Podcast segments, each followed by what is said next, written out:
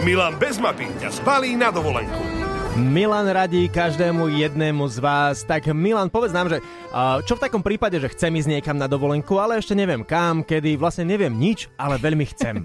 v prípade, že nevieme kam na dovolenku, kedy a v akom termíne, tak ono najlepšie je naozaj asi využiť tie služby cestovných kancelárií, lebo oni majú veľakrát tie svoje čartrové lety a vedia presne, že tu máme voľné miesto, hen také, tu máme také. Ale ak ľudia radi cestujú na vlastnú pesť, tak rôzne nízkonákladové letecké spoločnosti majú také pod web stránky, kde, kde si vieš v podstate vyhľadávať nejaký ten fair, že si tam zadaš konkrétny dátum alebo nejaký rozsah dátum alebo maximálnu cenu za letenky.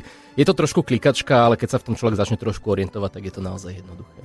Ja keď si napríklad poviem, že áno, chcem ísť o týždeň niekam na dovolenku, na týždeň, dá sa to zohnať vôbec nejaká dobrá letenka, dobré ubytovanie, nie je to už neskoro, hlavne takto v lete?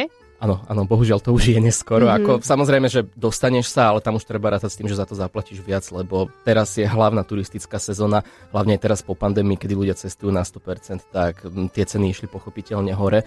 A dá sa, dá sa, v tomto prípade by som naozaj odporúčil využiť presne tie, tie Fairfindery na tých stránkach leteckých spoločností, kde si naozaj klikne, že chcem leteť z Viedne piatok po obede a vyskočia ti tam všetky letenky, ktoré sú Viedne, z Viedne z piatok po obede zoradené podľa ceny samozrejme, mm-hmm. ale mhm. treba tam rátať s tým, že to nebudú 5 eurové letenky, keďže to je takto na poslednú chvíľu. Ja by som odporúčal uh-huh. tie letenky kúpovať tak maximálne, že 6 týždňov pred odletom, vtedy sú z mojej skúsenosti najlacnejšie. Tak sa na to chodte rovno pozrieť, že či sú tie letenky o 6 týždňov najlacnejšie. Môžete si už teraz plánovať dovolenku a mne sa páči, že každý jeden útorok my máme v pláne spovedať Milana bez mapy, aby dal nejaké tie cestovateľské typy a triky. Milan bez mapy ťa pošle na dovču.